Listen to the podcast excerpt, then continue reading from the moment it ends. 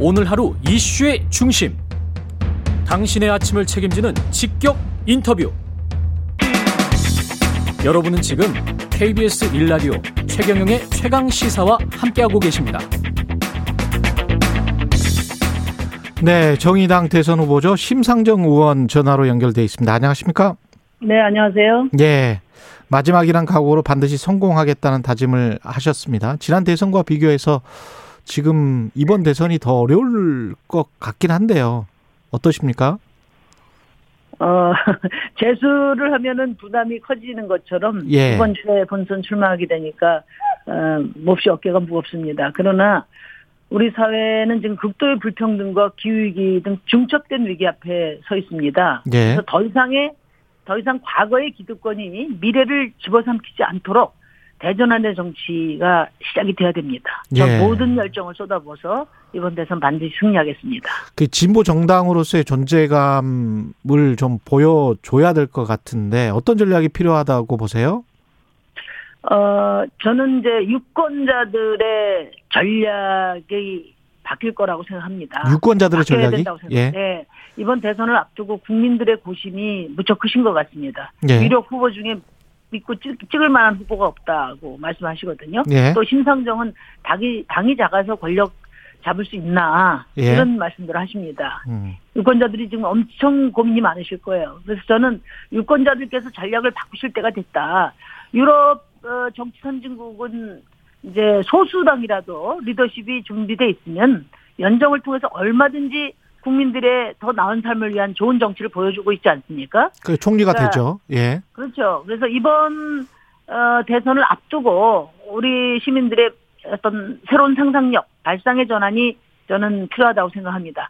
양당이 차려놓은 후진 메뉴 중에 차악을 선택할 게 아니라 예. 새로운 밥상을 우리 시민들이 직접 차려서 음. 최선의 정치의 길을 열어 주셔야 한다고 생각해요. 지금 우리 사회가 얼마나 다운화됐습니까? 낡은 양당 체제 가지고는 우리 사회의 갈등을 해결할 수 없습니다. 그리고 불평등을 비롯한 지금 어 누적된 그런 중첩된 과제가 많고 또 기후 위기 앞에 서 있잖아요. 예. 이것은 한 대통령, 한 당, 또 한 정권이 해결할 수 없습니다. 다양한 시민들의 다양한 요구가 반영되는 그런 다당자의 책임 연정으로 나가야 한다고 생각합니다. 이 책임 연정을 어, 시작할 수 있는 가장 어, 준비된 후보가 저 심상정이라고 감히 말씀드립니다. 책임 연정을 누구랑 하실 겁니까? 어, 심상정이 대통령이 되면 예. 에, 지금 국회를 주도하고 있는 180석의 민주당 그리고 어, 그 정책과 비전에 동의하는 제 정치 세력 시민 세력과 함께 예. 불평등과 기후위기 극복을 위한 국민 연정을 구성하겠습니다. 아, 그렇게 되는 거군요. 그러니까 네. 심상정 대통령의 민주당 연정을 구상하고 계시는 거군요.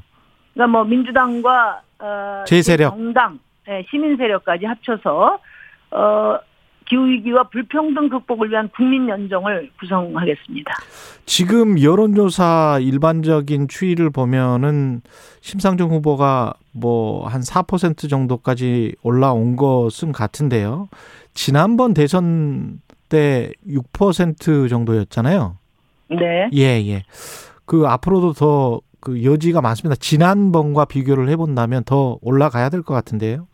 예. 그 이제 저희 당은 소수당이지 않습니까? 예. 지금 이제 큰 당들이 내부 경선을 치르는 과정에서 사실은 이제 저희 정의당은 이렇게 side ground에서 뛴 거나 다름없습니다. 예. 그러니까 정의당이 본격적인 레이스는 각 당의 후보들이 정해진 이후부터라고 저는 생각합니다. 그래서 음. 이제 시작입니다. 예. 우리 시민들께서 이제는 이제 각 당의 대표 주자를 놓고 치열한 어, 토론 과정을 지켜보시면서 예. 어, 대한민국의 미래를 설계하실 것으로 생각합니다. 지금 대통령으로서 어떤 주된 공약이랄지 꼭 나는 이거는 해야 되겠다. 뭐 이런 거 있으면 하나만 말씀해 주십시오. 어, 저는 국민의 삶이 선진국인 나라를 만들겠습니다. 지금 우리나라는 지표상으로는 명실상부한 경제 선진국입니다. 그렇지만 시민의 삶의 지표는 어, 최악입니다. 자살률 OECD 1위, 노인 빈곤율 1위, 남녀 임금 격차 1위, 출생률 세계 최저. 이렇게 돼 있거든요. 예. 그러니까 이게 34년 동안 어, 국민의힘과 에, 민주당과 국민의힘 정권이 번갈아 권력을 잡았음에도 불구하고 이 34년의 이 최악의 지표 삶의 현실은 바뀌지 않고 있다는 거거든요. 예. 이제는 우리 국민들이 이 민주화 세력 어, 산업화 세력에게 수고비 줄 만큼 다들이 다 줬습니다. 음. 아, 이런 불평등의 정치를 낳은 양당 정치에 대해서 확실하게 책임을 묻는 그런 대선이 돼야 된다고 생각하고요. 저는 우리 청년들이 탈출하고 싶은 어, 대한민국이 아니고 함께 살고 싶은 나라 대한민국을 꼭 만들겠습니다. 시민의 삶이 선진국이 되어야 합니다. 예. 너무 어 그 시민들은 이제 이 뒷전으로 지금 내몰려 있다. 이 상태로는 이, 이 상태의 불평등이 계속된다면 대한민국 사회 붕괴한다. 그렇게 말씀드리고 그 대표적인 에, 그 시민들의 삶을 선진국으로 만들기 위한 공약으로 신노동법과 제가 주 4일제를 제시한 바가 있습니다. 신노동법과 주 4일제. 네. 예, 예. 국민들의 고심이 크다라고 말씀하셨는데 이 민주당 같은 경우는 이재명 후보가 확정이 됐고요. 예. 네. 그다음에 이제 국민의힘 같은 경우는 홍준표, 윤석열이 어 아주 1, 2위를 다투고 있습니다. 국민들의 네. 고심이 뭐라고 생각하세요? 여당과 야당?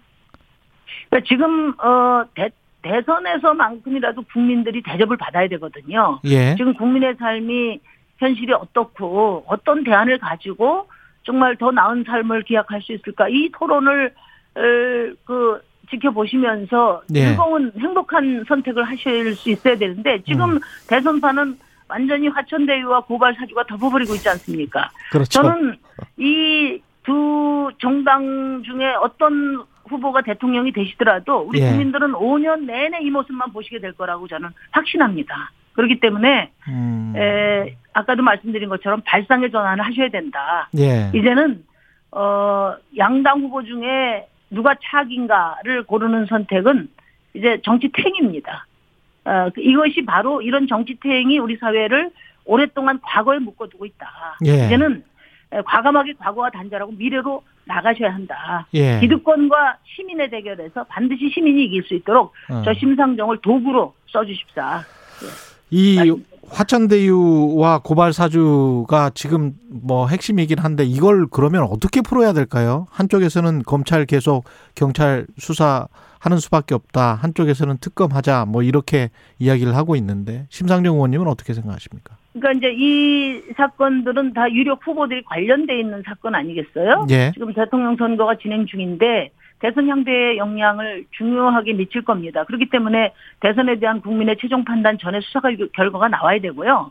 그래서 지금 검경 그다음에 또 하나는 공수처가 예. 지금 수사기관이 신속하고 공정하게 결과를 내놔야 돼요. 음. 특검 여부는 그 검찰과 공수처가 결정하게 될 겁니다. 무슨 얘기냐면 예. 납득할 만한 수사 결과를 내놓으면 빨리 네, 내놓으면 예, 예, 내놓으면 그걸로 끝나게 될 거고요. 예. 수사 결과가 미흡하다면 국민들이 가만히 있겠습니까? 당연히 특검으로 가게 될 겁니다. 근데 음. 국민의힘에서 처음부터 특검 국정조사를 이야기한 것에 대해서 우리 정의당이 선을 그은 것은 예. 사실 특검이나 국정조사는 국회 의결이 있어야 되는 거잖아요. 합의를 해야 되는 거 아니겠어요? 예. 그러니까 대선 끝날 때까지 서로 양당이 삿대질하다가 끝날 가능성이 높다. 음. 그렇기 때문에 신속하게 에, 그 특임 검사에 준한 어, 특별수사팀을 구성해서 공정하고 신속한 수사 결과를 내놓으라는 거고요. 음. 그 결과에 따라서 특검 여부가 결정될 거라고 저는 봅니다.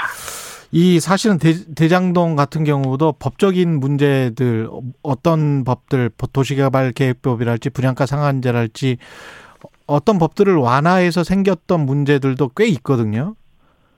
그 관련해서 아, 뭐 부동산 그 관련 공약 같은 거는 있으십니까? 예, 부동산 관련 공, 이제 다음 대통령은 부동산 투기 공학을 해체할 수 있는 그, 어, 그런 어떤 의지와 예. 아, 어, 정책을 갖고 있어야 된다고 보는데요.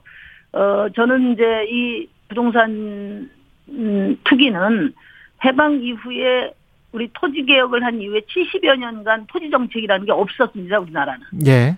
그 공간을 토건 세력이 마음껏 헤엄치면서 투기공학을 만든 거예요. 그래서 한두 가지 단편적 정책 가지고는 안 되고, 어, 이 토지 공개념부터 국민적 합의를 이끌어낼 겁니다. 그래서, 음. 어, 토지 초과 이득세 그리고 네. 지금 어 이제 개발 이익 환수제를 아주 엄격하게 하는 방안을 내놨고요. 예. 그다음에 1가구 1주택 원칙하에 3주택 이상은 원칙적으로 금지하고 3주택 이상은 반드시 임대사업 등록을 어, 하는 걸로. 이렇게 예, 정책을 내놨고요. 예. 무엇보다도 45%집 없는 서민을 위해서 음. 어, 집값을 잡고 어, 다양하고 질 좋은 공공주택을 대거 공급하는 것이 저의 에, 부동산 정책의 핵심입니다. 그러니까 예. 토지 공개념을 에, 확고히 에, 저 뿌리내리게 하고 예. 그 다음에 집 없는 서민들의 주거 안정을 도모하는 주거 알겠습니다. 안심 사회로 나가겠다는 겁니다. 예.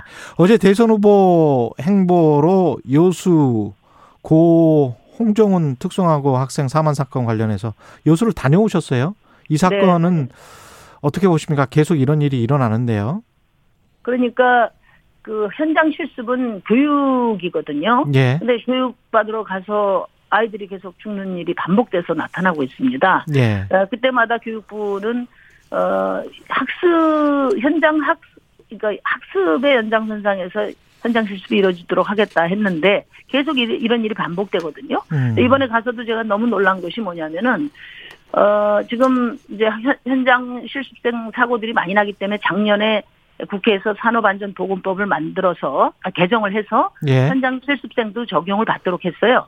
예를 들면 잠수 같은 위험한 일은 잠수의 자격이라든지 면허 경험이 없는 사람은 그 일을 시키면 안 되거든요. 그렇죠. 근데 예. 아무 경험도 없고 복 저기 잠, 잠수복도 갖춰 입지 않은 어 우리 그 학생. 학생에게 12kg가 되는 납벨트를 묶어서 보통 6kg 내지 8kg를 묶는다고 합니다. 예. 12kg를 묶어서 그냥 바닥에 가라앉아서 아무리 헤엄을 쳐도 올라올 수 없었던 거예요. 이거는 살인이지 뭡니까 이게. 이런 일이 실습 현장에서 일어나는 것을 방치해도 되겠습니까? 예. 그래서 저는 지금 현장 실습 다른 데서 진행되고 있는데 이거 다 중단하고 어 이 학습 어 중심의 현장 실습이라는 건 시스템이 갖춰져야지 그냥 음. 선언만 해갖고 되는 게 아니거든요. 알겠습니다. 그래서 현장 실습 제도에 대해서 근본적인 재검토를 해야 된다는 거 하고 예. 이런 현장 실습이 예. 5인 미만 사업장에서 많이 진행이 되거든요. 5인 미만 사업장. 네, 예. 네. 중대재해기업처벌법이 5인 알겠습니다. 에, 미만 사업장에도 다 적용될 수 있도록 개정을 해야 된다고 봅니다. 의원님 시간이 좀 아쉽습니다. 다음에 또 모시겠습니다. 예. 네, 네, 감사합니다. 정의당 심상정 의원이었습니다. 고맙습니다. KBS 1라디오 최경련의 최강시사 1부는 여기까지고요. 잠시 후 2부에서는 더불어민주당 김병우 의원 만납니다.